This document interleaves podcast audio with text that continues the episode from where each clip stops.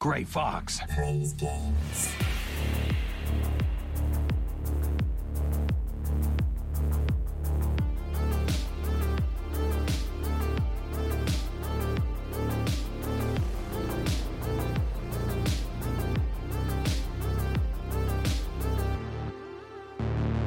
Kept you waiting, huh?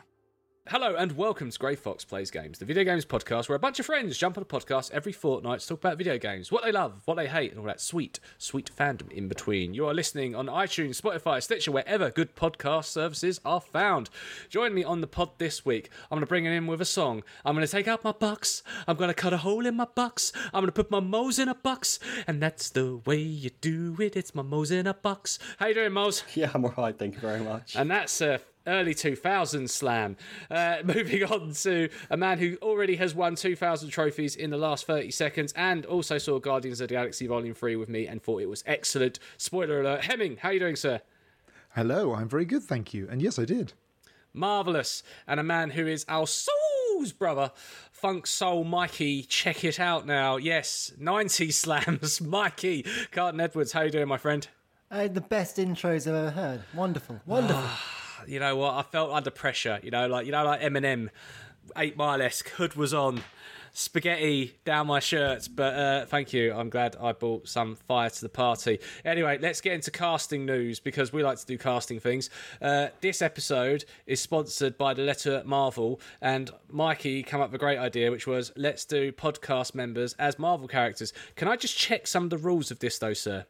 Are we talking MCU? Are we talking full Marvel suite, including X Men? Or are we talking like a certain division within Marvel? Because there's quite a few families in here. You, you're kind of giving away the content horse if we do it all at once, but I'm happy to go wherever you want, my friend. I, I went, I went for the whole shebang. The full, you know what? You walked up to the Marvel table, you undone your fly and went, check Pretty out that much. Fantastic Four.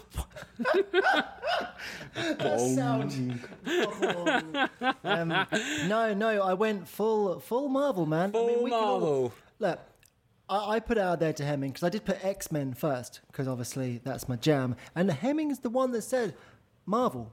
That Full is Marvel. true. I do take the blame for that. Maybe we should have gone X Men, but hey, Nah, it's too late. full- full it's Marvel. too late to go back. We now. can go like eventually when Avengers gets picked up again and rises from the ashes. We can do Avengers when there's another X Men game because there always will be another one. We can do it. We can we can come back. Okay, like things change with the Infinity Stones. We can rewind time. So uh, let's go to Hemming first. Let's let's start. Let's kick it off. What's cast your pod as. Marvel characters? All right. Well, okay. Well, we'll start with uh, with Mr. Moles on this one. I've gone for you as Reed Richards, Mr. Fantastic.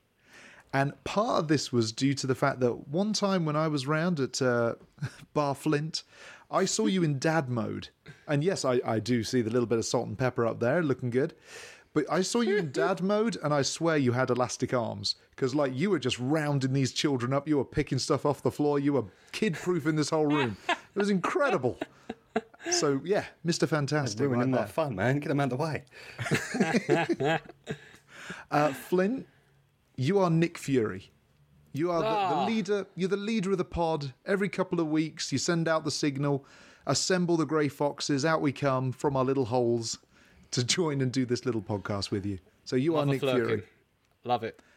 Mikey, I had two for you. One of them, I don't know if I should go with because it's just. I, your it's a gambit. safe space. Your gambit because it's your boy. God damn it! You took my one. It is. He's your boy. It just had to be. But I did have a spare, so I'll take that. Other people can take Gambit. And this he likes that mode in Destiny too. he does. Oh yeah, it's a good show. Should have pointed that out.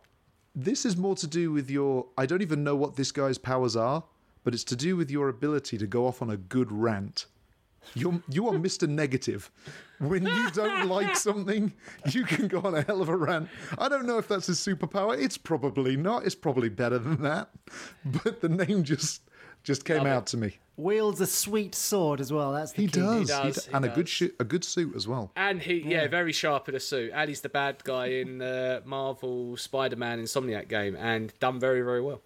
Yeah, There you cool. go. Very cool indeed. All right, Hemming, who cast yourself? Oh, uh, me, I'm uh, I am Red Skull. because I go out in the sun for a half an hour in, in Britain and I just burn to a crisp. Case in point, right here. Perfect. I thought you were going to go because I have a really dodgy German accent like Viggo Mortensen does in bloody the Captain America movies. Nah, I'm just. As a you can see, burning Captain, man. there are no flags. Sorry, that was terrible. But um, ta- please, please, Mr. Skull, tag tag a fellow pod. Moles, come on in. Ah, thank you very much. Thank you very much. Um, I also thought of myself as Mr. Fantastic, really because I have the hair. Hey, we're all So grey that, that was about it. Um, on on thinking for myself, so that's moving on. Um, I put Hemming down as Doctor Strange, mysterious, all-knowing, all-knowledgeable, all that basically, and put it in games terms. and Sam Raimi, one of your favourite directors, directed Multiverse of Madness. There we go. That was is it. true. That is true. Um, Flint, I put down as Thor for the ability. Hold on. For the way you throw axes is angry and terrifying. It's like therapy, man. It's so much fun. Yeah, there we go. And and Mikey, I put down as Deadpool. So Ah, yeah, good quip. so good, yeah, good quipping. Uh, lots of sarcasm and a little bit delicate at times. There we go. there we go. there we go. Uh, let's go over to Mikey. All right. So, um, right, I'll start with, with Hemming. So, for Hemming, I went for Bishop. Ah, Okay, and you're wondering why Bishop? Okay, so. I know nothing about Bishop other than the card in Marvel Snap. he's a Yeah, big exactly, gun. right? So, um, so Bishop is his power um, allows him to both absorb and release most forms of energy. Now, and there are there are different way there are different things he can do with that energy. So, option the first, he can take in that energy and then kashmaz, big concussive type blasts um, which which and, and they and he can do big ones or small ones. That and you might think, well, that doesn't sound very much like me at all, Michael, and you'd be right. However, that's not the aspect of Bishop's uh, powers that I choose to focus on. Now, the second aspect of Bishop's powers I am focusing on is the fact that when he decides to um, um, absorb some energy, he can also then control the amount of energy in so that he can strengthen or weaken himself. He can hold on to that energy and use it to augment and heighten his own attributes. That is, he can use it to become stronger, uh, stronger, quicker, and even invulnerable. You're saying that Hemming is just a walking larval tear from Elden Ring. We we said this last week, or the last show that we did. I had you down as Ermac because of your ability to to absorb the power of things. There was a lot of use them to- souls-related eating that I was doing. Apparently, Yeah, and Bishop, I, I stayed on that theme. Bishop absorbs the power of things and makes himself better. Yeah, because you are the trophy hunter, and that is what you do. I would suggest I would that by that. the time you got down to Elden Ring and you platinum platinum that bad boy, you had had several of the Souls games variety uh, carnival of glory to practice your your your parrying and your and your and your bonfire lighting. Yeah. If you'd have rocked into Elden Ring with no prior experience, that platinum may have become harder to get. Would I be right in saying that? you are you are very right, sir. Very very right. There you go. There you go. Right, and Bishop is is cool AF. Let's be clear about it. I bloody love Bishop. Cool hair. He's always he spends his entire time in X Men the cartoon being lost. Um, Do you remember him from the cartoon just falling? It's just Yeah, a, they just a constant like clip of just him going no. he, he falls right. He goes through a port, and then he then he wakes up in the past or the future, and he looks around and he sniffs a bit, and then goes, "Ugh, everything's exactly the same." And then he, then then he has to find out why it's the same. Um, nothing's changed, and he's always like that. I love Bishop. He's genuinely wonderful. Um, right for moles, I went for Ghost Rider. Which one, Johnny Blaze or I can't remember. Um, Well, the there- there's been guy. there's been literally there? hundreds of Ghost Riders. There, there there is there is there is lots and lots of Ghost Riders. Obviously, the most important one is our man Johnny Blaze. Now, the key thing with jo- with Ghost Rider isn't the fact that he's the living embodiment of of hell. Um, it's not that he's one of the most powerful beings in Marvel. What makes him brilliant is the fact that not only does he ride around on a flaming motorcycle, but he also has a giant flaming skull for a head.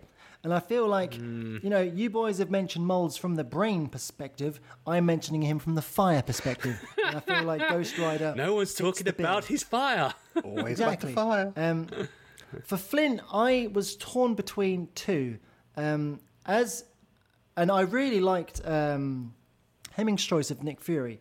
Um, I didn't go down the Nick Fury route. I was either for me it was Star Lord, because you are the the, the captain of the ship, often um, with, with with some rebellious uh, uh, crew members in the rest of the the, the the Grey Fox crew, who often are sometimes a little bit unruly and uh, wanting to get wanting to move things in different directions. And you have to band us together and keep us on the right path. You see, and also there's a quip involved there as well. But then I thought uh, it's either Star Lord or it's Tony Stark. Because Tony Stark Yeah, has I, I do have a drinking problem. Yes. you have, yeah, there you go. Um, no, uh, but you have built yourselves Stark Tower. Oh my god, I'm gonna call this place Flint Tower now. Bar Flint is dead. Long live Flint You Tower. have, you have your own lair, Ah, I'll take all this about you. Full. You're too kind, sir. and that's the key, full of technology. You got Yes. tech in that thing, which I don't even know what it is. Yeah? Neither do Last I. I time we just, just, I just take stuff. exactly. So I went from it from that perspective. I think you are my Tony Stark. Beautiful, beautiful. And yourself, Um, sir.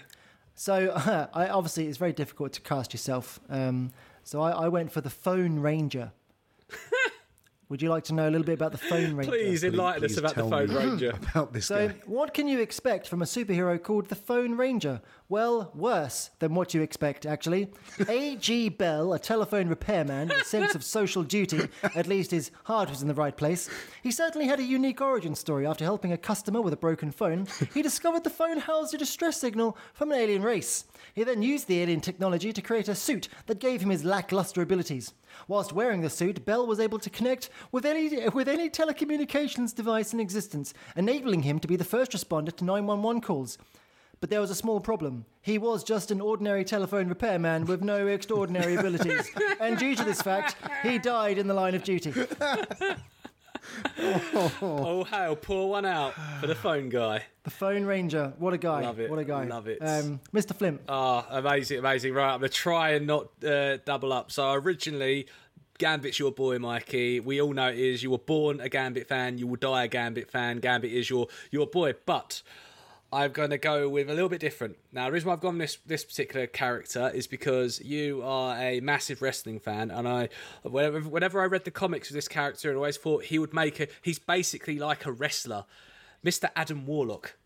He he has the physique of like Triple H back in the day. He can actually handle the Infinity Gauntlet, and he is part of what he believes to be a master race. Like you feel that's his, his his thing. He has been done dirty, by the way, by James Gunn. I have to say that, even though I enjoy that film, he has been done dirty. That character in the in the latest adaptation, but I won't go there. So you are my Adam Warlock, sir, and I'm desperate because like I think it kind of proves X Men is actually the best IP within Marvel because you can't help but want to cast X Men characters. So I'm trying to go a little bit further and wide. Hemming, I'm gonna go to you next, my friend. You are my Cap. You are my Steve Rogers. Reason why is because what is Captain America? Captain America is the little guy who was given the power of a god. Actually, a good guy at his heart, at his core. I have a feeling that if you gave myself and the other members of this pod godlike abilities, we probably wouldn't turn out to be particularly good people. We're turning into the boys. It's basically going into the boys' territory now. Um, where Hemming, I feel that if you were given godlike abilities, you still would be Hemming. You still would be doing D and D on the weekends. You still would be just playing video games. with would trophies. not be using my powers at all for good nor bad. But the general essence of Captain America is just a good guy with powers. Take away the powers, he's still a good guy. So that's I thought I'd go have that one. Now Moles, I really wanted to go with with with um I can't remember uh, Ghost Rider. Uh, I was I, I could see the flaming head, the flaming mo. Then, moles. then you've gone Human Torch, haven't you? I was going to go Human Torch, but I thought stay away from that. And I thought, okay, I've always gone with the flames thing. Now I'm going to nerd down a little bit more. How did Mr. Johnny Blaze get his powers? He done a deal with the devil. Now the reason why we think it's with the devil is because in the movies, they changed the character from being the character to being the devil. And also, Marvel wanted to sell this comic in countries that didn't believe in Christianity. So instead of calling him the devil, they called him Mephisto. Mephisto is one of the most deadliest characters in all of the Marvel Universe. He is responsible for some of the most underhanded, behind the scenes stuff, and he has the power to literally erase Spider Man's identity. He has the power to make Ghost Riders. He has the power to do a lot of interesting, cool shit. And Moles, I could see you really hamming it up as Mephisto. Also, there's this long going thing in the MCU right now of any bad guy behind the scenes. Everyone keeps going, it's Mephisto. And just like this podcast, you are the hand that rocks the cradle. So that is uh, my my uh, Marvel characters. And as myself, I'm going to go with if you watch the X Men 97 cartoon, he only made one appearance in one episode for only 10 minutes. And Wolverine was a bit too fancying of him, if you don't, if you ask me. Morph. That's right, Morph. Do you remember in that episode? I just remember that one line where I think it was in like the fifth episode where Wolverine's like avenging him, and you see him go, "This one's for you, Morph." I want someone to avenge me like that. ah, right. So, gentlemen, I think Morph sucked. he, do- he oh he absolutely sucked. Although apparently he does come back in like the final season. Yeah, he's he's um he comes back because he's uh Mr. Sinister has in, imprisoned him, right? Like he's uh, Mr. Sinister has done him in, so he's a follower Ah. of Sinister. I'm sure that's the case, but he always looks really sickly. He looks. reason. He looks like he's. He looks like he's got chemo. He's going through. He's having a bad time. But um, anyway, uh, please don't Google that image. That will haunt your nightmares. But anyway, uh, I'm not trying to. I'm- I'm not telling you I'm sick, by the way, guys. Um, so let's uh, let's move on and talk about what we've been watching, reading, and playing. Uh, I'm going to go back to Mikey. What's been going on with Mikey? Because you've you've uh, you've been opening up some new stuff, my friend. Tell us. Well, I finally joined the realms of the PS5 gang. Yeah. Yes. So I'm now I'm now current gen. Yeah. How'd you like them apples? And it's um I would say the feeling I have playing this damn thing is it's it's it's it's magic. It reminds me of when I was a child and I got a PlayStation 2 and I was like, what in the hell is this? This is outrageous. The obviously I'm still I'm playing a lot of PlayStation 4 games on it, right? but the experience Yep. of doing so, it's like, well, this is how they should have been played. Like it feels like it, it like I can't believe I was playing these things on a PlayStation 4 sometimes. You know what I mean? Like I've mm-hmm. played some PS5 only games, of course I have, but like everything is just fantastic. Everything. There's nothing that isn't fantastic. Everything about it, the control, the controller. Okay, I could write a fifteen thousand word thesis on how much I bloody love the controller. The only, well, I say that, um, the claw technique for Souls games a little bit trickier to do. I, I found um, a little bit trickier to do, and I, I need that technique. Otherwise, I'm nothing. Yeah. The, the So, controller um, is a lot chunkier, isn't it? Which makes that a bit more difficult. heavy as balls as well. Like, it's Hmm. one thing I didn't realize. I was like, that's heavy. Holy moly. Um, the, the, the, the triggers. Oh man. I want to make sweet love to those triggers. Yeah. Oh my days. The, the swinging around as Miles Morales and shooting out those little web guys with the triggers is is. Uh, the first time I did it, I nearly shit myself because I was just, beautiful, what, isn't it? what on earth is happening? Fantastic. I'm still 100% convinced that there's an R&D department in Sony that are just buying sex toys to see how their mechanics work so they can put them in controllers. I think this thing rumbles in ways. I, I, this, this thing rumbles in ways I've never felt. You know what I mean? Like, what the hell? It's a, it's a magical piece of kit. Um, it's really it's whisper quiet as well, which I really really enjoy. Um, and yeah, I absolutely love it. Um, in terms of what I've been playing, doing all that kind of stuff. Um, in terms of watching, uh, not much to be frank, because I got a PlayStation Five recently. Yeah, how'd you like? How'd you like that? So, um, in terms of playing, I have been playing a lot of different things because you want to obviously put it through its bloody paces. But the game, I have purchased one game for it so far because it was in the sale and it was Marvel's Midnight Suns. Mm. Yeah, and and I have to say, I bloody love it. It is it is the most Moorish pile of Moorish candy wrapped wonder that I've ever played. I've played in a long time. I have enjoyed my time with it immeasurably so far. I'm about uh, what am I? Nearly twenty hours in now, and I think I'm about halfway through the main story. It's a, like a, you, you start off with your own builder character, right? What Yeah. if you could liken your character to a Marvel character? What direction did you go in? Like Um, combat style and that kind of thing.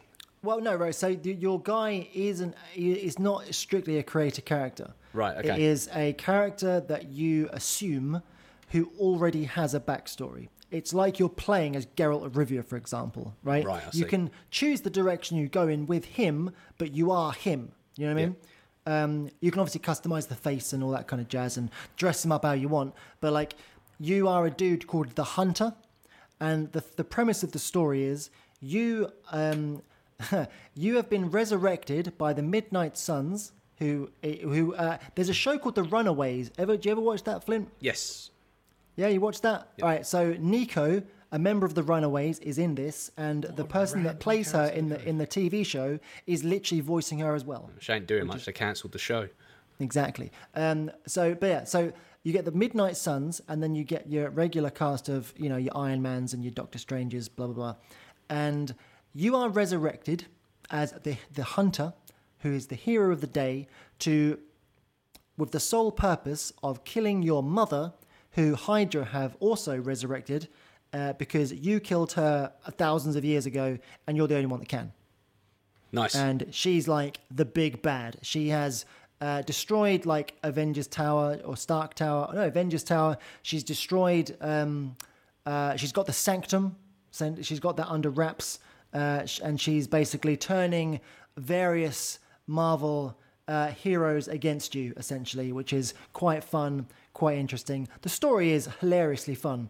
Um, I'm really enjoying the story for some reason. And you know what I say, guys? I don't like story in games unless it's really good. It's got Marvel on it, so I'm going to like it.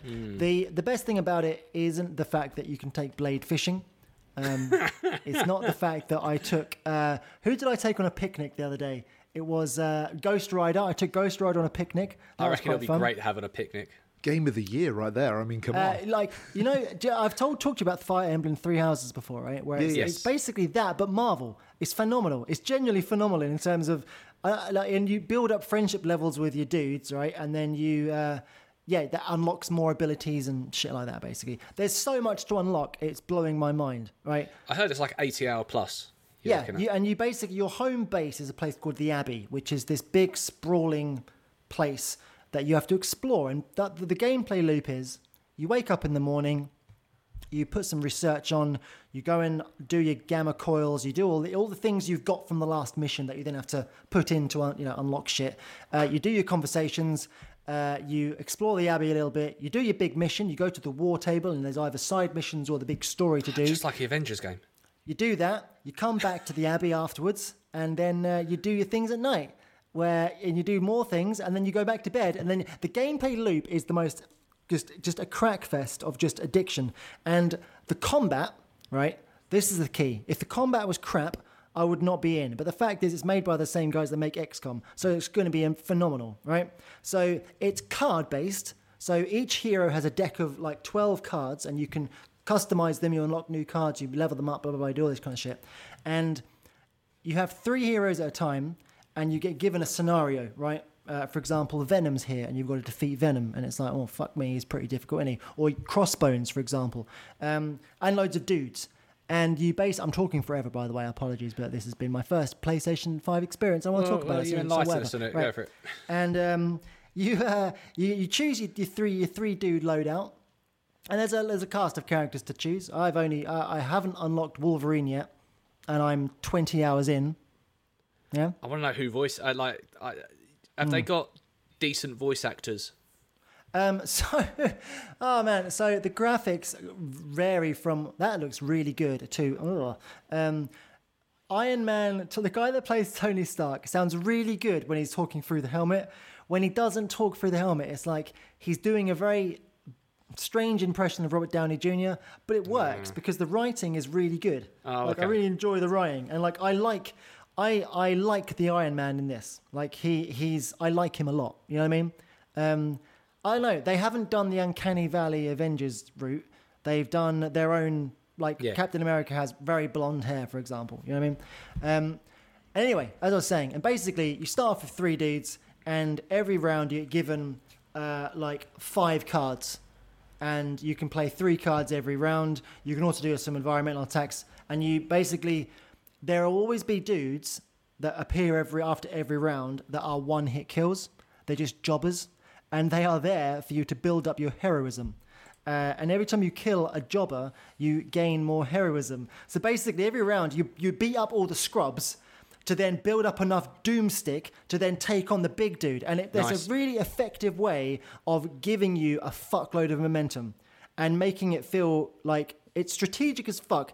Uh, I'm just I'm swearing again. I didn't swarm for two episodes. Anyway, um, it's very strategic, and the the impact of all of the moves is the best thing I've ever played on a Marvel game because it feels incredible. Yeah. Anyway, Amazing. I, I love it. I love it to death. And once I've completed it, I'll be waiting for the DLC to go on sale. Yeah, I, I have a feeling review. that this has been not a surprise package because I think, like you said, all the ingredients were there to make a really good game. But I think everyone's a little bit hurt from how every no one seems to be able to make a decent Marvel IP outside of Marvel, i.e., Snap not included. Um, and they've absolutely smashed it out of the park from everything I've heard. I'm infinitely jealous. Uh, it will be a purchase before the sale's out. I think I've got another day uh, before that sale runs out. Uh, thanks, Mikey. All right, let's go to, Only to problem is, it hasn't sold. So- Well, mm, I think it was always going to be a hard sell after the oversaturation of of you know. and it's a it's a card game, uh, squad based XCOM like Fire Emblem Three Houses, Mass Effect Two esque, like game. sell, what the hell is that? Yeah. You know what I mean? with a gothic theme. Yeah, with a magic theme as well. It's not like oh, you get to. Do you know what I mean? It's like it's it's literally the most niche Marvel game you can think of. Here you go. Uh, if you want to take blade fishing, that's your jam. Thankfully, of all the people in the world, I am the person whose jam that is. Kind so I want do that love as it. a picture and just have it framed up in my house of just Blade just sitting there with a fishing rod out, the little fisherman's hat on. Mate, I went bird watching with Spider Man. That's amazing. That's that's Okay. that's great. That's All right. great. Yeah. You could call it uh, Dave Fisher Walker. Hey. Uh, so anyway, let's go to Hemming. What's been going on for Mr. Hemming? I'm going to save the watching for the end because I think that you and I have watched the same thing as we've spoiled earlier. Um, but in terms of playing, I, I had a bit of a platinum rush over the uh, the bank holiday weekends. I had a had a good time. How many So- did you get? Uh, I got five. Five platinums I mean, over to a be bank holiday weekend. fair, to be fair, two of them were a taco special jumps? where he won't like them. No, it was actually Super Destronauts DX2, which is basically a Space Invaders ripoff. Ah, You're a It's machine. Quite cheap, um, but it's actually a lot of fun for what it is. If you've got any sort of photosensitivity, do not play it because the screen just explodes constantly and that is not good. If you're going to have an epileptic fit, that's not good. It's the Emmanuel in space of video games. Sorry, that was a joke offline. That is Anyway, how they marketed it. Um, the other one was Disney Classics, Aladdin and the Lion King. And I, I don't know why. I well, I do They know have why. They're hard as balls. They were hard. They they are hard as balls, but thankfully you can use cheats. And you got platinums by cheating. Hey, hey, moles, don't hate the just, player. just shut, shut up, shut up, man. It's cool. It's all good. we we named in when we was at university. Myself, Flinty, and Moles would, we, we were in the same uh, course, and we literally named one of our. Uh, there was a there was a thing where we had to name something, and it was like Lion King Extreme Hard Mode or something like that because of how bloody hard Genuinely. Aladdin and Lion King were as kids. How on earth? Like, what cheats did you do? Was They could like have just made instant one level apples? and no one would have known. This is the thing. The Aladdin games aren't actually that bad. The Sega version is much better than the Nintendo version, um, because the Nintendo one was basically a Mickey Mouse platformer, whereas the Sega version he had a sword, he can throw apples at stuff, is a bit more actiony, and actually has proper, much better music from the films in it or versions of them. Um, Lion King. Lion King is still hard as balls. I got to the just can't wait to be king level, and I still couldn't do it. Even up, this is like 30 years later, I still can't do that freaking level where you have to grab hold of the monkeys and swing in the right direction to then land on the giraffe to then land on the ostrich and Nah, bruv, not having it. Too hard. I, I managed that, right? I managed that several years ago because of save states with emulation. There you go. like, right, That's I'm the onto that only one, way. Save it. That is the only way you can do that. So thankfully, there, there was a cheat where you could do a level select, which meant that you could just skip that one and move on. So how did you get That's the platinum bullshit, if you I'm don't out. do the level? How did I get the platinum? It, it was just you had to do certain tasks within each version, uh, beat it on. Surely, like it should be complete all the levels. That should be like one basic to element of it. Not just load the level, go do something in a level, and then skip to the next one. Hemming, I'm very disappointed in you. Sorry, Moles. I'm sorry. I want your gun and badge, Will this one make you feel any better? I got the platinum in Resident Evil 4 remake. There we go. That's better. motherfucker! Does that is that better? You beat me to it. I'm so sorry. I mean, but yeah, mate, yeah, that was it gonna is happen. so many playthroughs. Yeah. I think I had to do something like six playthroughs to to get the platinum in it eventually. I'm You on got my the third playthrough and I'm barely scratching the surface. You got to do it on hard. You got to do speed runs on normal and easy. Don't forget the gun only Then run. you have to do gun and knife only. Then I combined that with also not talking to the merchant, and then you got Well, to do a run gun without run healing. not talking. Yeah, I I because you, suppose you don't do need anything from Plus. me. You're already using guns. So. Exactly. You do New Game Plus, you've upgraded a, a gun to the max, you're fine. It's an amazing game. We've already spoken about how incredible it is. But the platinum, it grinds you down because it's just so many playthroughs. May, may, I, may I ask a question on something like this? I, now. I, I very I very, very rarely will do a new game plus. I think the only game I've even thought about it was Bloodborne. To be honest, I'm not a new game. When I, once I've played a game, I, I don't want to play it. I've, I've I finished it. I'll move on to the next one. Life is too short. Now, with something like uh, Resident Evil, uh, obviously you guys gushed about this game. It was genuinely incredible. Replaying it, like how many times? Six or seven times? How long does each replay take? You're looking Oh. at at least five it, five hours if you're buzzing through it and trying to on a really easy mode, but you're probably more towards the eight to ten hour mark. Not true. It- All the, right, well, I'm not as good as you.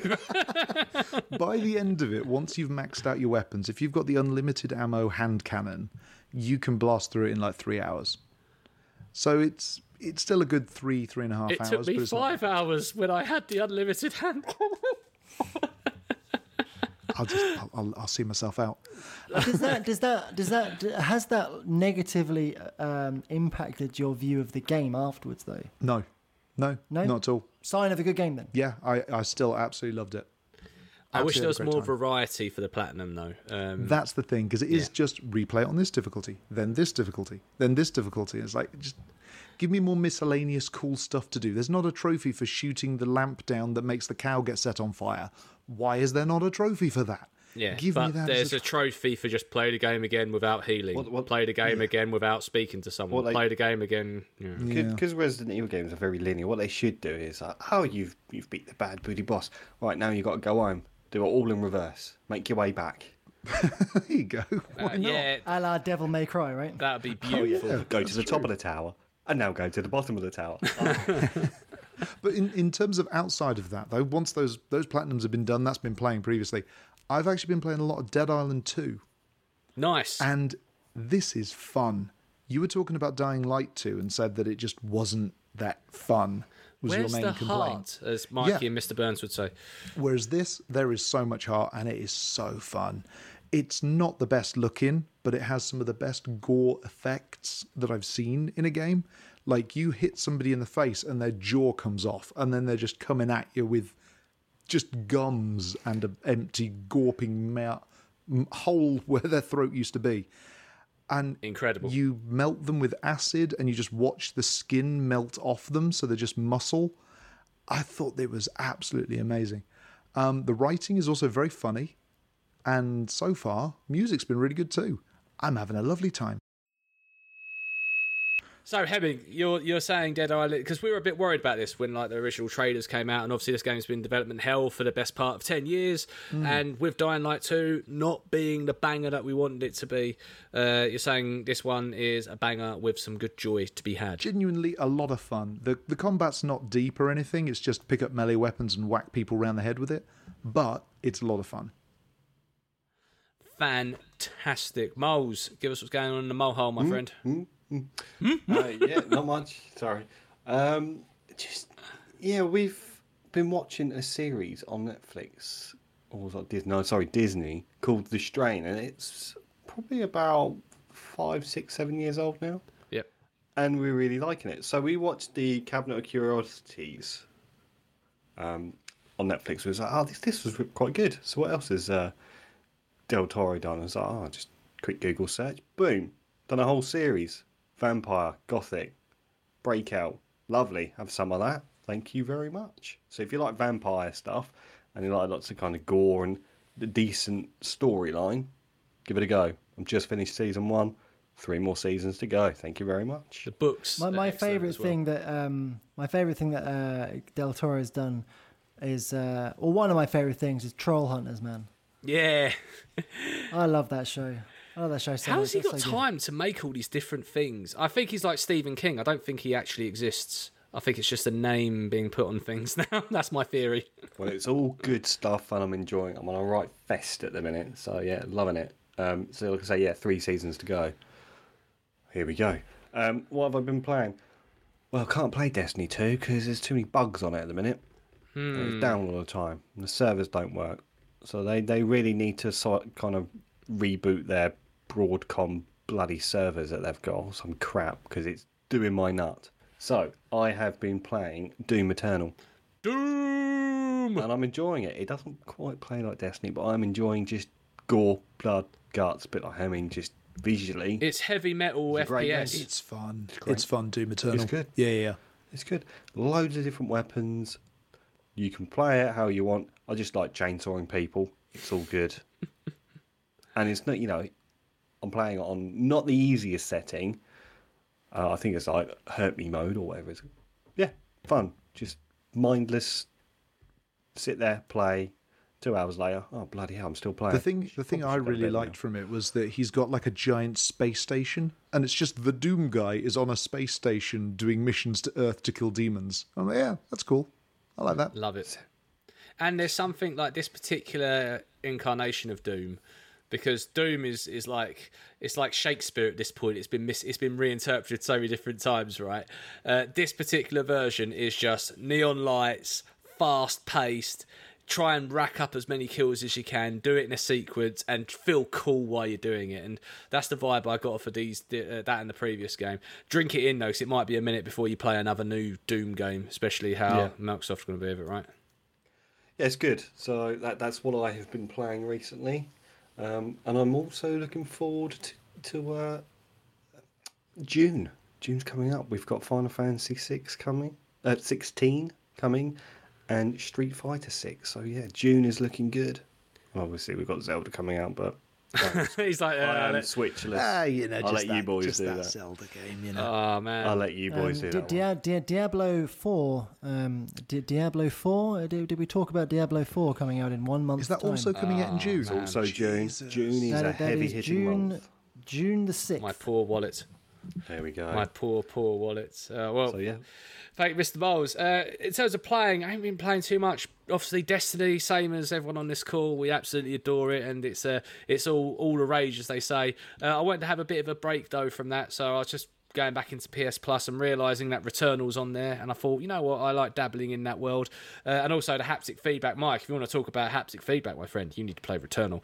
Um, it's got some amazing uh, rain, just the, the feeling of rain and just the vibrations around it. Yeah, mwah, chef's kiss. But I want to talk about. Um, I saw Guardians of the Galaxy Volume Three the other day, and Hemming, I know you saw that last night. And you know, we want to go into spoiler territory, and we're not a film podcast, but I want to talk about it because I'm a big MCU guy and, and everything else. Um, hot damn, you son of a bitch, James Gunn, you've done it again. Um, what can I say about this this uh, this film franchise that's either got to convince you if you're not convinced, or or reassure you if you're got any trepidation? Because let's face it, even I can admit that the latest phase of the MCU has not been too great. Um, I've got a real emotional attachment with these movies. When the first movie came out, Um, I think uh, similar to a lot of people that resonated with this film. I kind of was going through my adulthood as this film was coming out. And it's very much about being a bit of a nerd, but also having to live up to responsibilities and all that. But also the soundtrack was banging, and it was just a genuine great film. For me, it's my number one MCU movie, Guardians of the Galaxy. It is the best one. It's always the pacing's fantastic, everything about it. The music. I studied that music, man. Like, uh, it was the playlist at my wedding, that soundtrack. I've been listening to it for years. Then when the second movie came out, it's not as good as the first, but it's still pretty damn good. And that soundtrack again, when my children were born, that was the playlists we were listening to when my wife was in labour. I am in, man. That's what I'm trying to tell you. Is that maybe take that at the pinch of salt if this guy is very emotionally invested in these films.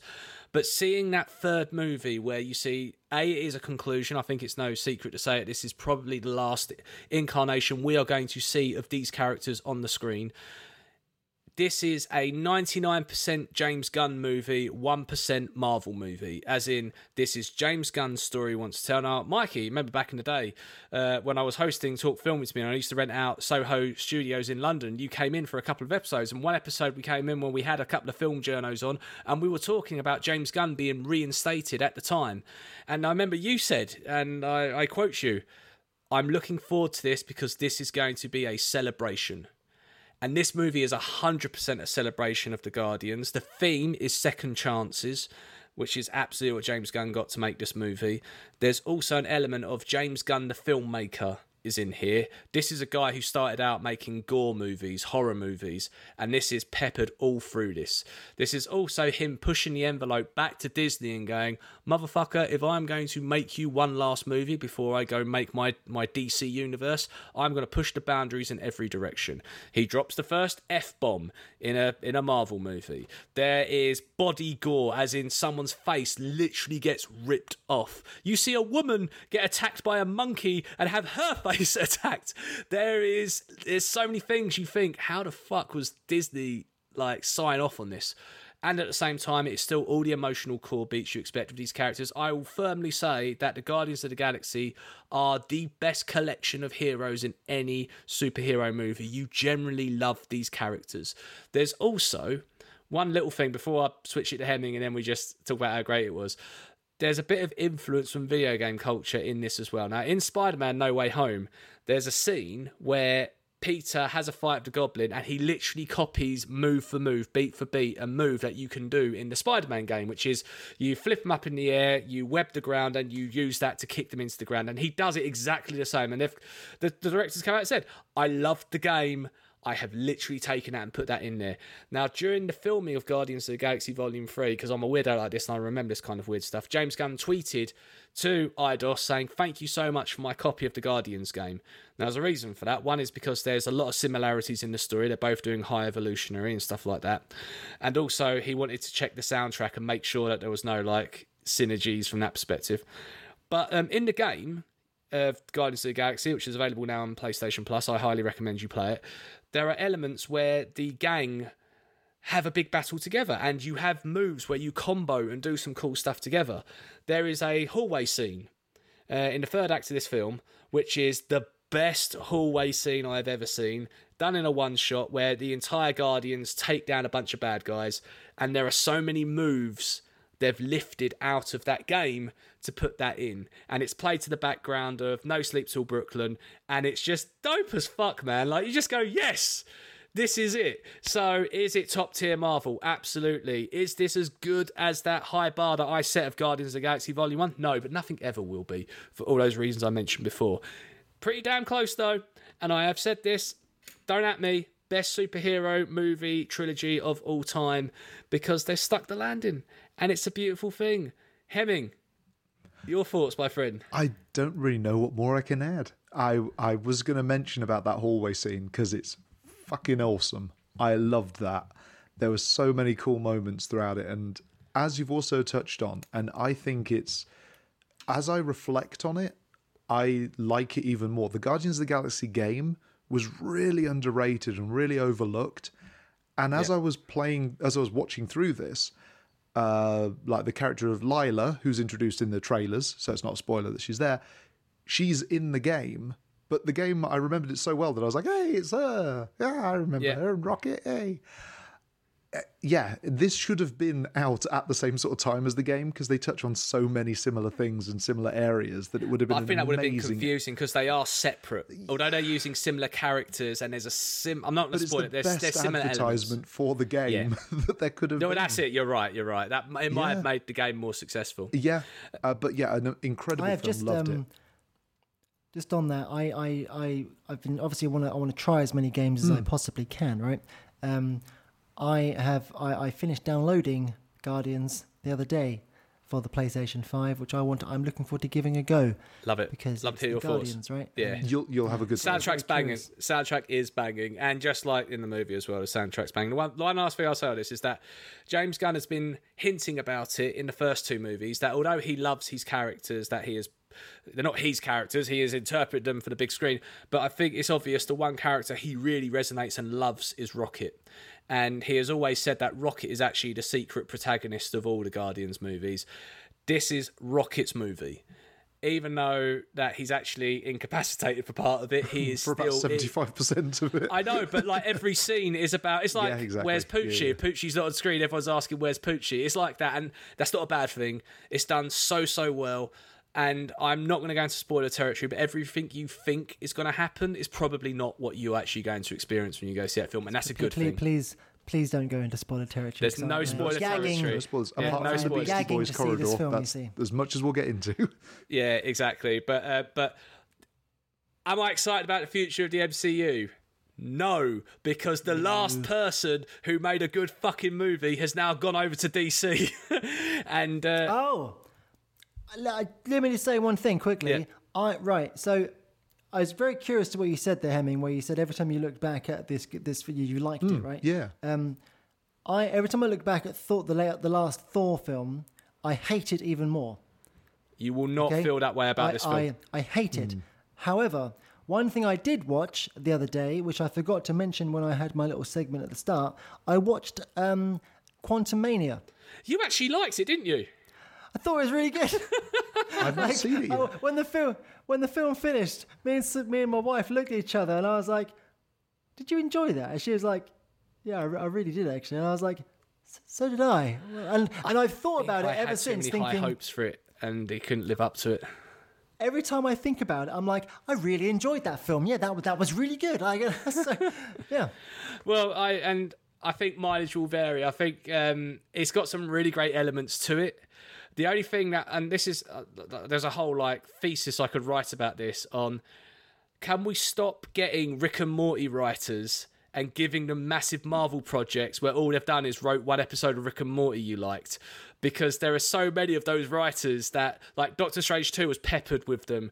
Uh, the guy who wrote a couple of decent Rick and Morty episodes wrote um, Quantumania. And don't get wrong, there's some good parts of Quantumania. There's bits I enjoy. But because we have had Eternals, questionable about Taika Waititi's 4 movie, although it is enjoyable, I can see the glaring holes in it. I hate that guy. There are so many not home runs in the last three years from Marvel that why didn't they release Guardians? I, I know why, because they fired James Gunn. There was a fucking pandemic. That's why. But if Guardians of the Galaxy Volume 3 was first out of the bat for this phase of movies, I think Ant Man would have gotten a bit more of a lighter rep, and I think it wouldn't have gotten so bad. But there are some.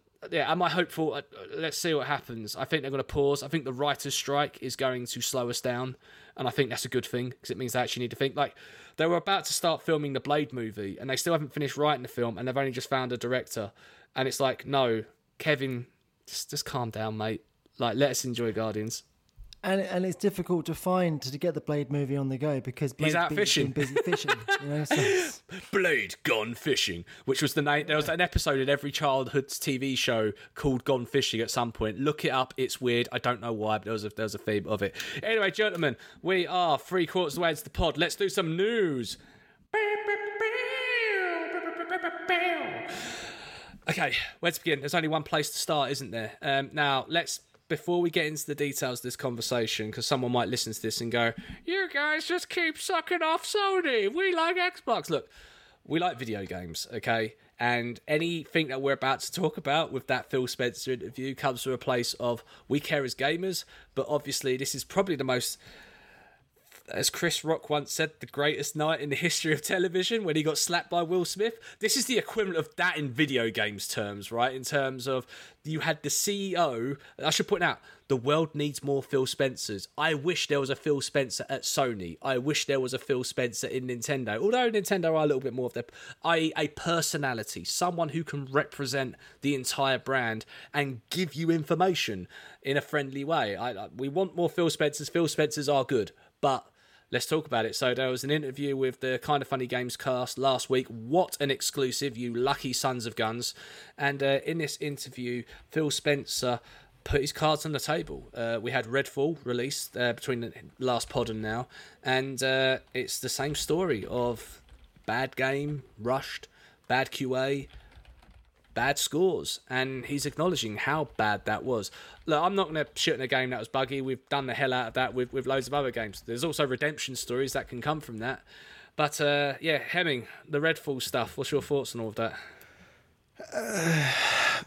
yeah, th- I don't really have much to say about Redfall. I, I wasn't excited about it to start with, but it's got pedigree behind it. It's made by Arkane, the guys that made the Dishonored series, that uh, Deathloop. Deathloop as well recently, which is fantastic and was funnily enough a PS5 exclusive for a while, even though it was Bethesda. Um, but yeah, they just couldn't seem to get it right with this one, and it just looks really poor. They shot themselves in the foot because they all announced it as 60 FPS, and then about three months or two months out from release, when they went, realised "Oh, sorry, it's, shit about that it's gonna stuff." it's gonna be 30 FPS." Yeah, I, I don't think they noticed or realised how big a deal that was going to be to people. And then the game itself just looks mediocre, Left 4 Dead, nah. Yeah. And then then then the bugs, not good, not good.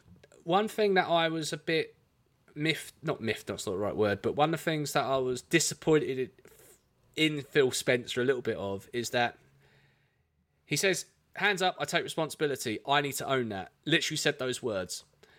Similar to when that, uh, that Logan Paul fella got knocked out and said, ah, it's on me, but I didn't really train right and everything else the other week. Um, he then said, this was a game that we inherited, which was a lot further along than other games like Starfield. Starfield, by the way, is going to be really, really good. I kept kept saying that, but um, there's other games you've inherited in the back catalogue, which weren't buggy as hell.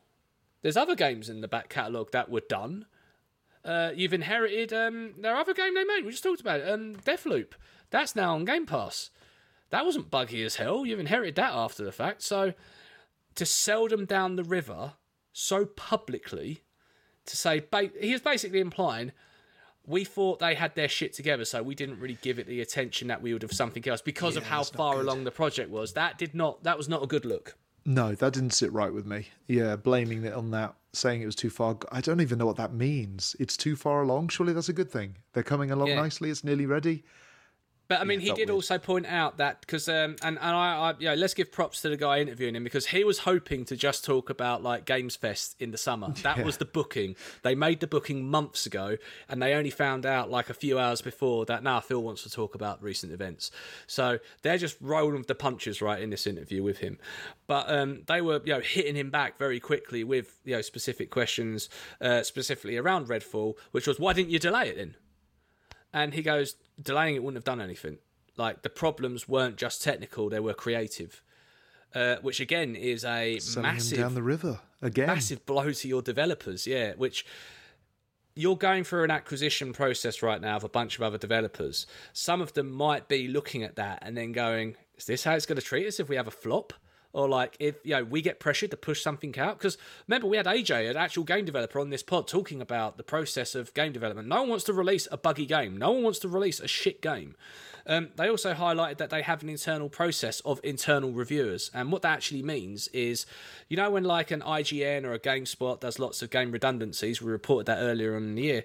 You know, what happens to those journalists? Well, a lot of them set up their own companies um, to be freelancers, and actually part of the gig is a, a company will say, "Hey, can you come and like quote unquote review this game?"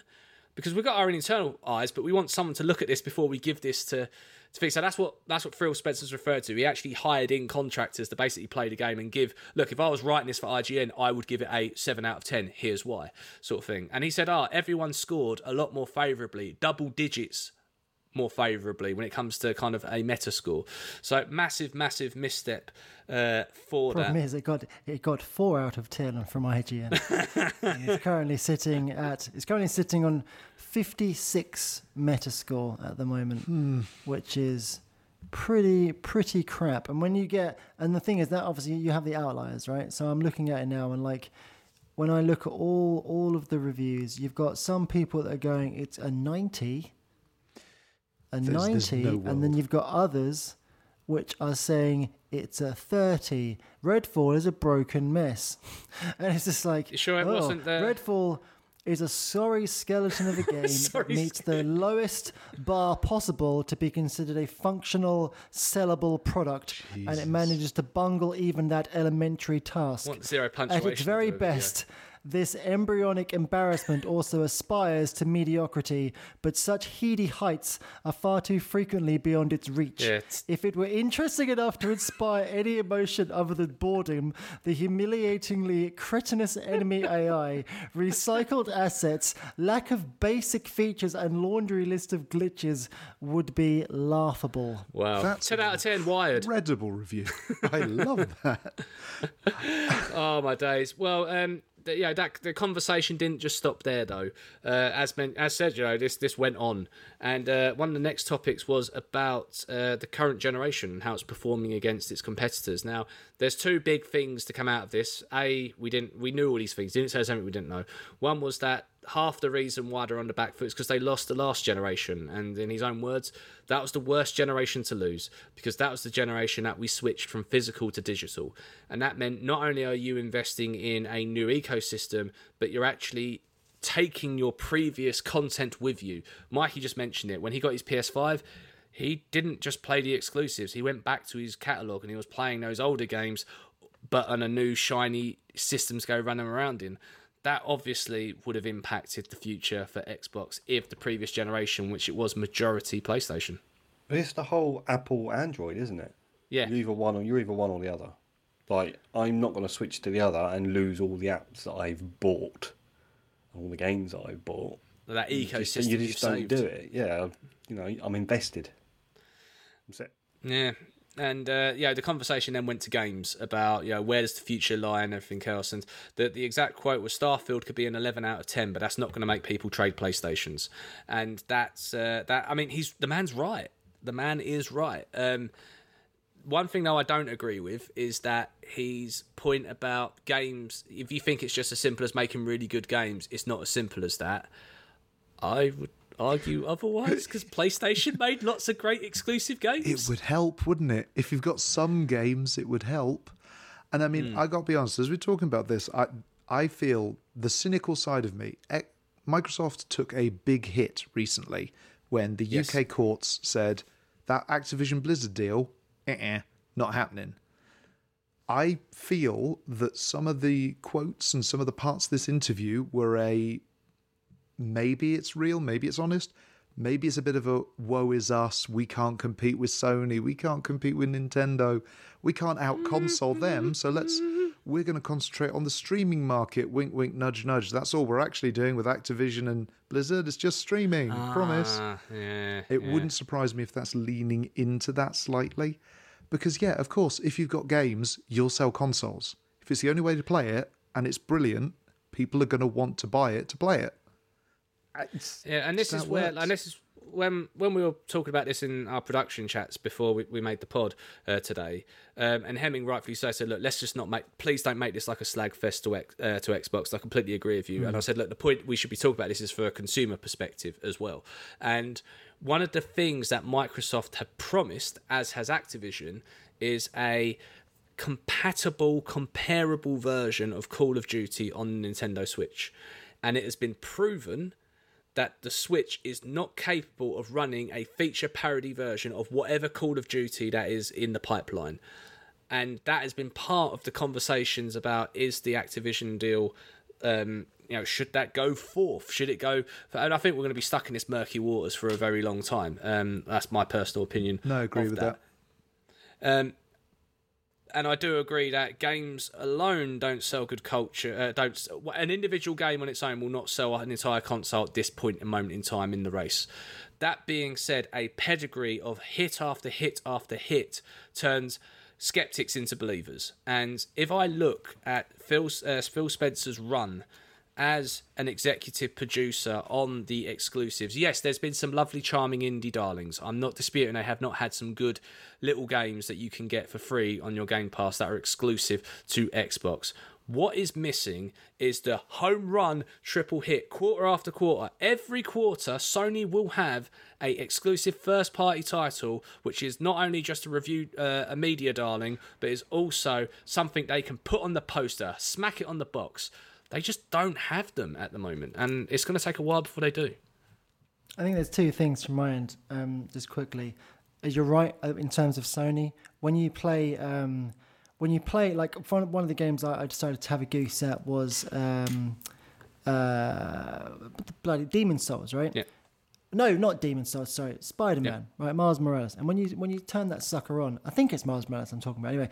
But you get that sweet Marvel esque PlayStation logo, right? Ah. And it has that is like the that is the sweetest. That's like the Marvel MCU thing, right? It's just this is shows this and universe. it's just like you know it's like this is going to be dope whatever it is i trust it like look at look at all the things they've done and that for me like there is a rich tapestry of because i look at marvel and i love marvel and i know that there's a rich like universe of stuff that they can that can be tapped into. And it's the same almost with playstation now. There is a rich universe of of, of all these playstation things which are all so amazing and wonderful. Um, so i agree with you on that point. I do think however there is one there is there is one game that does sell systems.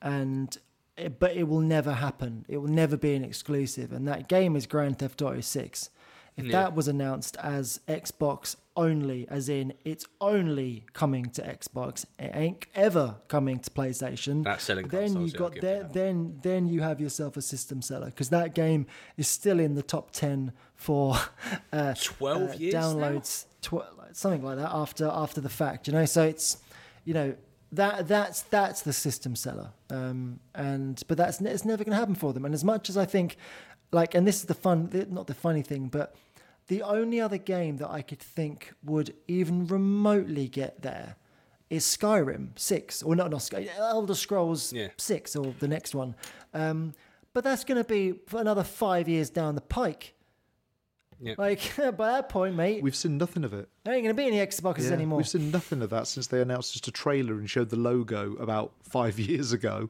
and then they just went around an island." Yeah, we're still working on Starfield. Oh yeah, that's still not come out yet. Oh, you mean that game that nobody cares about because it looks like shit? Hmm. Sorry, I know you said you won't be negative about it. I, I, did, no, no, I didn't. can- I didn't. we sign I didn't up sign up to that. We can be negative about the individual games. All right, good. Because Starfield, I'm not. It looks like shit. They um. Do you remember that thing about that that within Fallout that everyone hated, the base building stuff that no one liked. That. Although I weirdly, I weirdly liked it, but like. The, like like no like the amount of people I saw that were like I don't play Fallout to basically build to play The Sims. Do you know what I mean? Whereas like I've got to build a house and all this shit. Like um, they appear to have doubled down on that instead. What? Oh, and by the way, you know that thing in Fallout that's really bad, where you, where you where you have to use shooting mechanics because the feeling of shooting things is hmm. garbage. And in fact, we invented a VATS system so that you didn't actually ever have to free aim because it feels I like never got jank. on with Fallout. Like I love Elder Yeah. Scrolls, but yeah, I couldn't get on with the shooting. Man alive! Like I love the Fallout games, but Jesus Christ, they are quite shit at many things. And the only thing, the only good redeeming thing was the choice. And in Fallout 4, they removed half of the choice, and they made, ch- and it's like brilliant. Um, the only thing that Starfield has running for it is, by account, and I may be wrong about this. The main protagonist isn't voiced, right? Is am I right in saying I that, or don't am I wrong in saying that? I that? haven't I heard. don't know. Uh, They, they haven't shown. Because if he's anything voiced, if he's voiced, or if the protagonist is voiced, just send it back. All right, we'll we'll move on. We'll move on after after that interview. But one last quick question, and only one question. It's not a loaded question. Will Phil Spencer still be the CEO of Xbox Studios this time next year? Hemming, Just, I think yes. Mikey, Yes. Moles. Depending on performance. I, I oh, spoken like a true chairman. Well, the market share at the minute between the PlayStation 5 and the Xbox Series S is 60 40. Okay, mm. that's in favour of PS5. It's sold 4.19 million more units than the Xbox in the last 12 months. Okay, And it's only gonna go in total one direction. sales. Total sales. There's 10 million between them. That's like And now, uh, let's see. and now you can actually buy the motherfuckers as well. That's the thing. Yeah, now That's you can the- actually get them. So let's see if that trend continues in the next 12 months and sales of PS5 also outshine the Xbox. To- so, to- yeah, I'm being logical. you You're know. right. You're right. I think. I think the writing's on the wall. I think this is his Antonio Conte moment. I think this is him basically just blaming everything else and storming off into the night. Um, I said it before. and I said at the start. Video games needs people like Phil Spencer. I want more Phil Spencers in the world. I just think he's had a really bad day, and I think maybe, although I applaud the honesty, um, I think ultimately it's going to come back to bite him. Uh, speaking about things that are being announced in the public forum, Warner Brothers had their earnings call last week because they had the financial year and all that, and it was quite interesting. A lot of video game news came out of this, so they'll talk about their IP and where they want to take that. Um, that was where they announced they're actually doing stuff like the uh, Harry Potter TV show reboot and that kind of thing. But they also emphasised the importance of utilising their IP in the world of video games, specifically Hogwarts Legacy. Um, and this is a direct quote. This game overperformed to our expect uh, to our even our expectations. It performed one billion dollars more.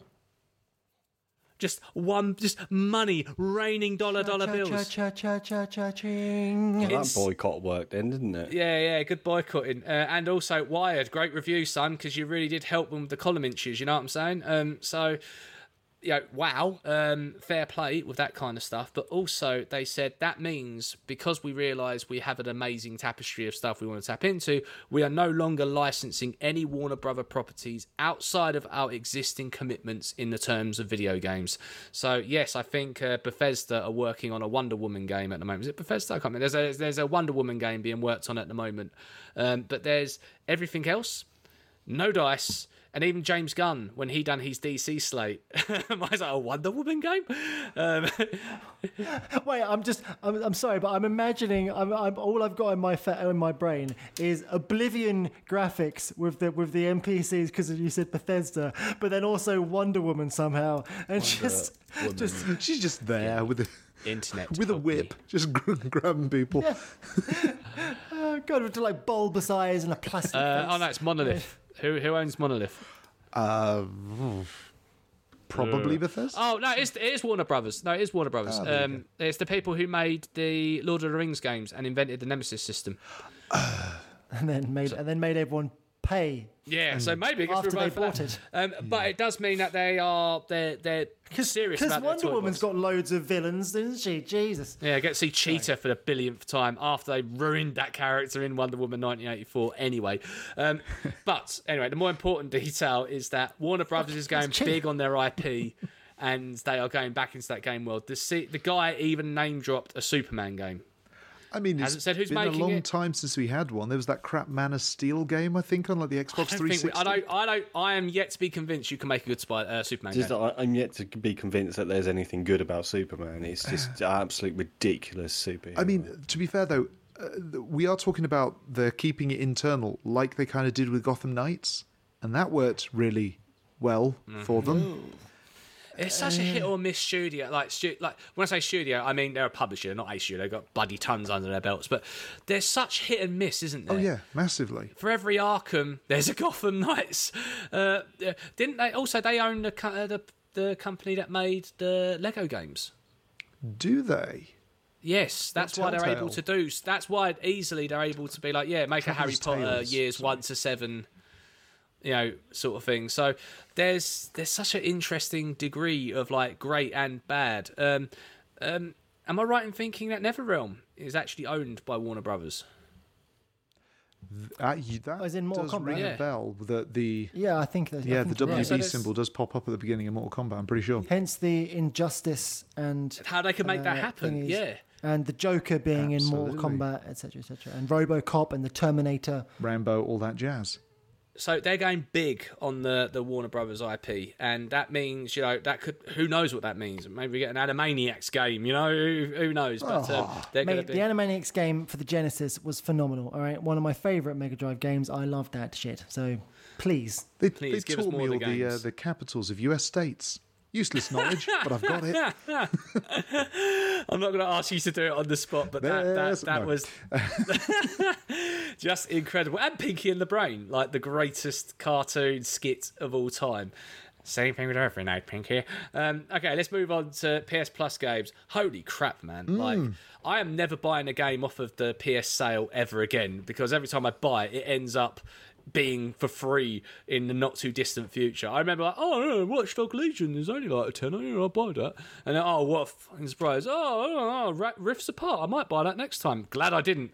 Because Hemming, tell me what's in this spiffing collection they're giving us this month. I'll tell you what, it's a biggie. So this is the mid-month additional games that they've added on to the uh, different tiers, and in the main tier that's available to anybody who's got PS Plus, uh, you have got access to Ratchet and Clank Rift Apart, PS5 exclusive, fantastic looking game, great use of the system, haptic feedback, load times, all that.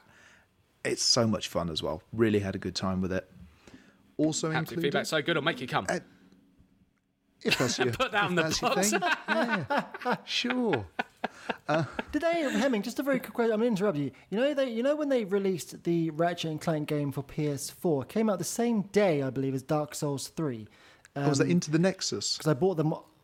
Uh, well, no, where they remade like the first Ratchet and Clank, Clank the game, and it came out. 2016. it came out. With, it came out with the movie. Yes. Did they have they released other than then uh, Rifts Apart, which Mm-hmm. is the new one? Yeah, yeah.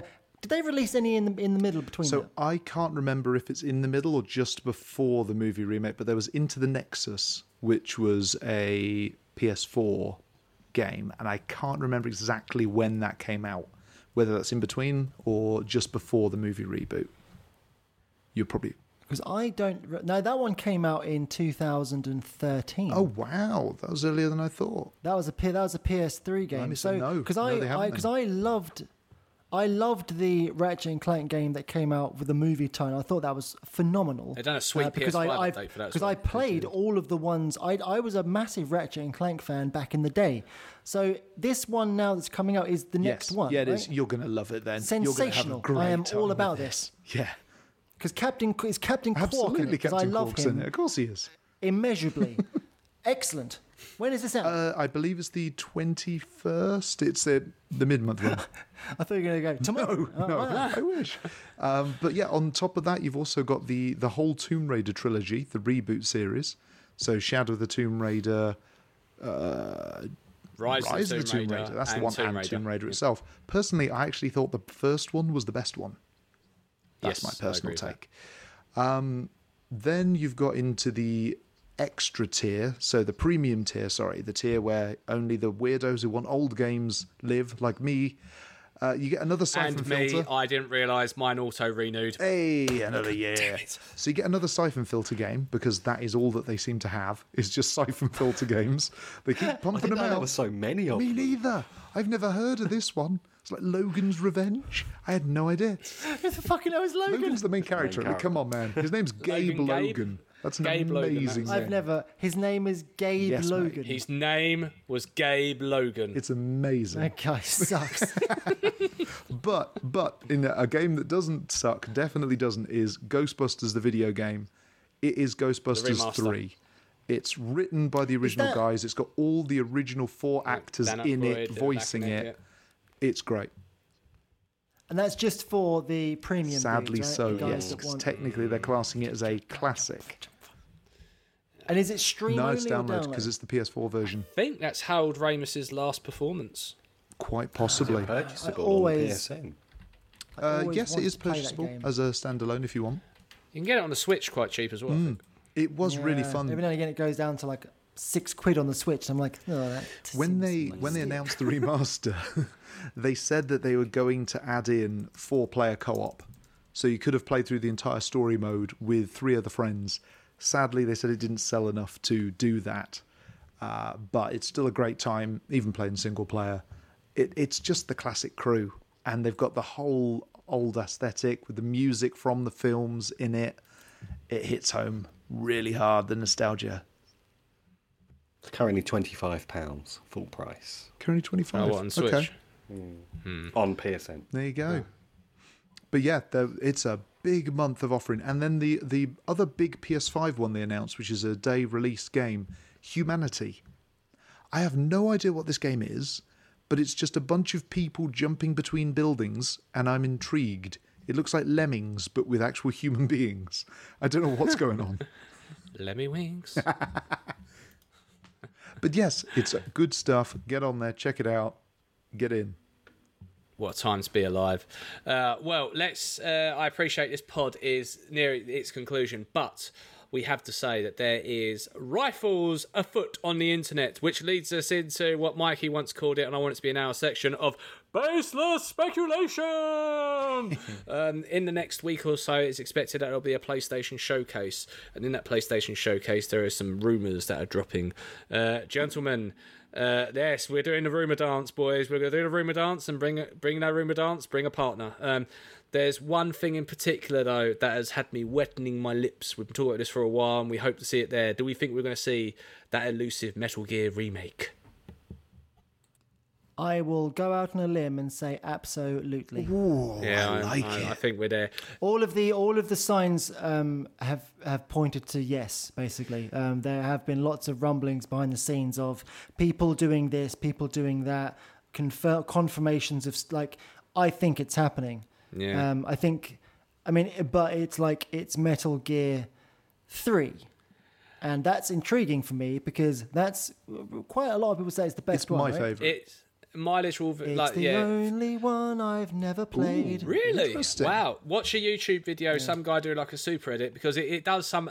One of the things I'll say about Hideo Kojima, love him or hate him, he does things in video games which people will be emulating for a decade in the yeah, after that game. So the things he done in Metal Gear uh, Solid, only other franchises really caught up ten years later, and definitely Metal Gear Three done a lot of stuff that we never saw in video games prior to that. So the things like being outside and killing animals and using that to get food and stuff like that. No one done it in video games, in my opinion, to the extent it done there. There was lots of things that he absolutely hidioed the hell out of. There's a 15 minutes, it feels like 15 minutes, it's probably only about three minutes, sequence of him just going up a ladder. What a thrill.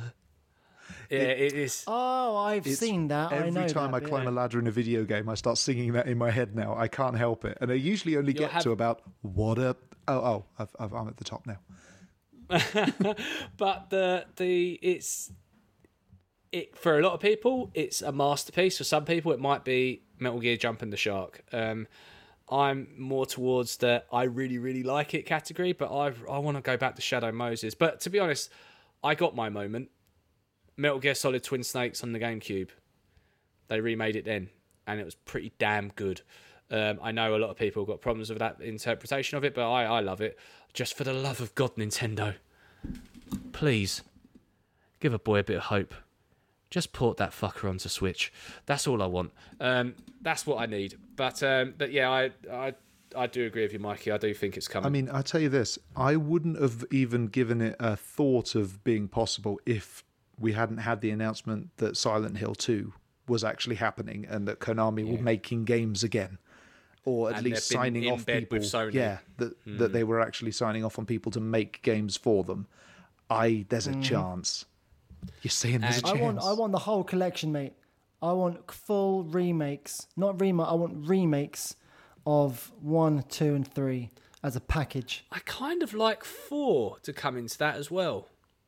I played a lot of four because I, I got it with my PlayStation Three, and I found it. Um, But we go back to Shadow Moses for a minute. So I like it. struggled with four.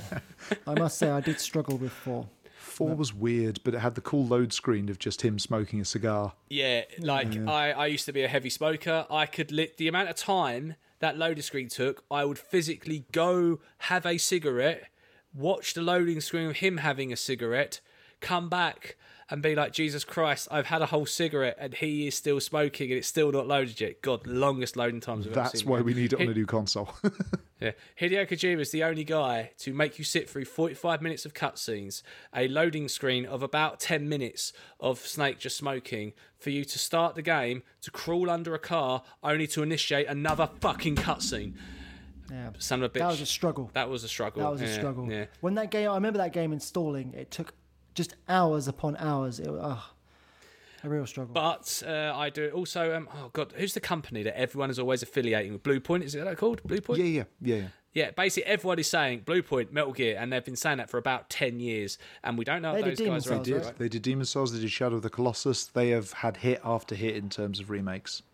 They have spe- pedigree in remaking beloved PlayStation games. They do. Oh, hmm, hmm, okay, fair enough, fair enough. Who who who'd thought maybe? I still want Um, Legacy of Kain. That's my baseless speculation. Soul Reaver. Give me Soul Reaver remake with Blue Point. That is what I'm all about. if that comes out and be that, I'll be like, Jesus Christ, you need to like predict the lottery or something because that's a, that's a, that, yeah, who knows? Um, I do think as well that I think they're going to troll us with something with Bloodborne. I don't think we're getting Bloodborne 2, but I do think maybe we're getting like a PC port or something, and Mikey's going to go punch a wall and go scream at the sun. You're on mute, bud. Uh, now, now, now I've got a PlayStation Five. Can we get a PlayStation Five uh, like update for it? Why? Then I can they finally have get literally freaking updated platinum. every every decent first party PS4 game has a PS5 or at the very least a PS4 Pro update where it's making use of the new hardware. There's got to be a reason behind that, surely. Anyway, uh, there's some games that are promised for 2023, which we haven't heard too much about. Spider Man 2, for example, Silent Hill 2, am I right in thinking that's 2023? Uh, Last of Us Factions, um, so and Mortal Kombat 12. And actually, just before recording, there was a tweet from Ed Boon of just a, a clock ticking past 11 straight to 12 because Mortal Kombat 12's coming. So, you know, surely something's coming from that. I, I, I want them to give us some more information on Wolverine as well. I do, but I feel like Sony. Uh, They'll be focusing on Spider-Man 2, of course they will, but um, it's you know just, just give me a just give me another logo. Or a little Just me tidbit. that Here's one on little it. tidbit I'd love them just to say. Uh, oh yeah, Wolverine's in development. Would like you to meet our Wolverine actually, and Mark Hamill comes on fucking screen. Yes, that's right. Mark Hamill has pedigree for doing the voice of Wolverine in what is arguably the greatest Wolverine video game of all time, X Men Origins Wolverine. Mark Hamill does the voice of Wolverine. If you want to get the entire video game world on your side, if we weren't already on your side, you just ring up Mark and say, "Hey, Mark, you spent all that Joker money just yet? No, don't worry. You spent all that Luke money. All right. Well, how do you want to earn Wolverine money as well?" Can I, can I just very briefly on a Mark Hamill tangent? The Jedi Survivor advert with Mark Hamill trading Cal Kestis, whatever that guy's name is. oh my god! that was so fun. I enjoyed that so much. Anyway, sorry, just a little detour. it, it upstages the other guy though. So oh yeah, much. massively. Like he does it so well, and it's just like, don't tell me about how to use the Force, man. Like it's just ah, oh, it's so good. We need to protect him at all costs. He needs to be around for the rest of eternity. Um, but yeah, do we think we're going to see anything about stuff that's already committed to? So Death Stranding two, maybe. Maybe some bits about Wouldn't that. be surprised. The Lost Package. Oh my! Oh my. I can still hear that gif of George Takei. oh my. In fact, that's what it should be called. Death Stranding 2, The Lost Package. Oh my. Uh, Hideo Kojima game. Oh, and Hideo Kojima has been tweeting photos of him and his famous friends, and more of those famous friends seem to be gravitating around Death Stranding stuff. So I wouldn't be surprised from that. Is there any more baseless speculation we want to throw into the mix? I would have said Silk Song, but they only just announced that that's been delayed again. So that's made me sad.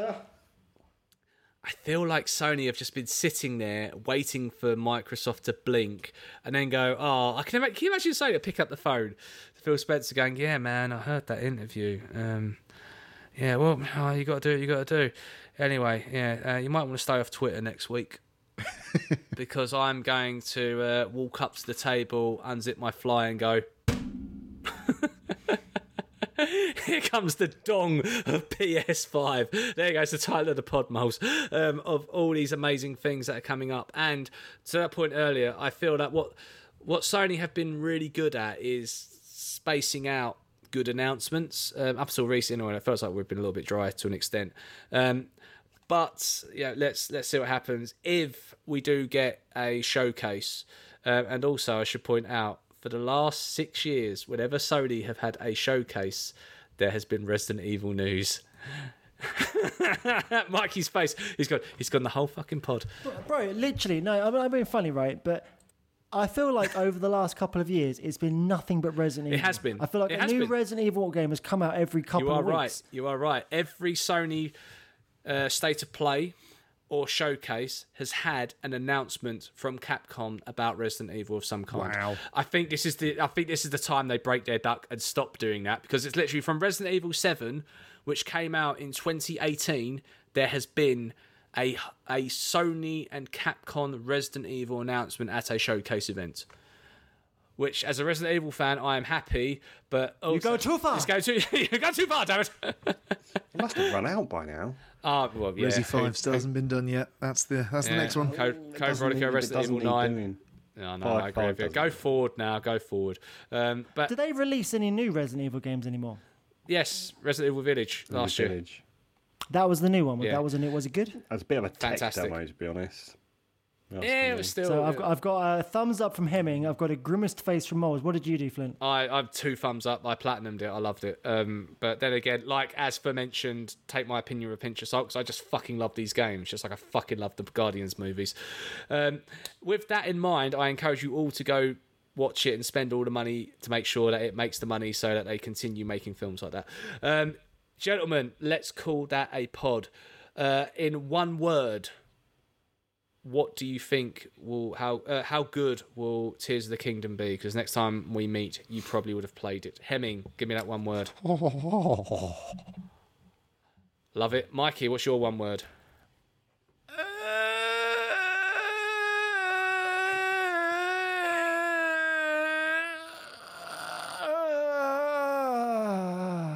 Moles. Ambulance. Just, ju- ju- uh, Mikey, Mikey's just, down on the floor. just with this, right? Um, Eurogamer have eight years ago they removed the ten the ten point scoring system, right? Yes. For game reviews, they went to a badge uh, essential recommended gimmick. In time for Tears of the Kingdom, they are moving back to a. Uh, they've gone back now to an out of five scoring thing, and Tears of the Kingdom is the first game they're reviewing. That is how good they know it's going to be because they don't want to have it the same badge level as other games. Yeah, they want to go. This is the five out of five, and it stands alone up, uh, uh, up atop its its plinth of of its of glory. Are you telling That's me how good this game is going to be. When when the the fate are you telling me, my friend, that when the fate is written in the cosmos and they look back of all of mankind's achievements, there's going to be a moment in time called before Tears of the Kingdom and after Tears of the Kingdom, and this is Yes. that moment. Yes. Mm, glorious. And on that What's your word, Mr. Flint? Uh, my word is going to be. I really hope my Switch can take it. No, um, it's going to be. because it's going to be that good. My neighbours are going to be like, is he choking again? Um, anyway, uh, on that note, enjoy this pod. If you've liked what you've been listening to, look, we make this out of the kindness of our heart for you, the people, but please, please, please subscribe. Click on that subscribe button. That way we know you're liking us. That way, how we know we can give you more content and everything in between. And hey, do one better. Get your mum to subscribe. Just steal her phone. She ain't looking. While you're at it, DM me her credit card details. Anyway, it's getting a bit creepy now. So I will say, have a good evening and call it a pod.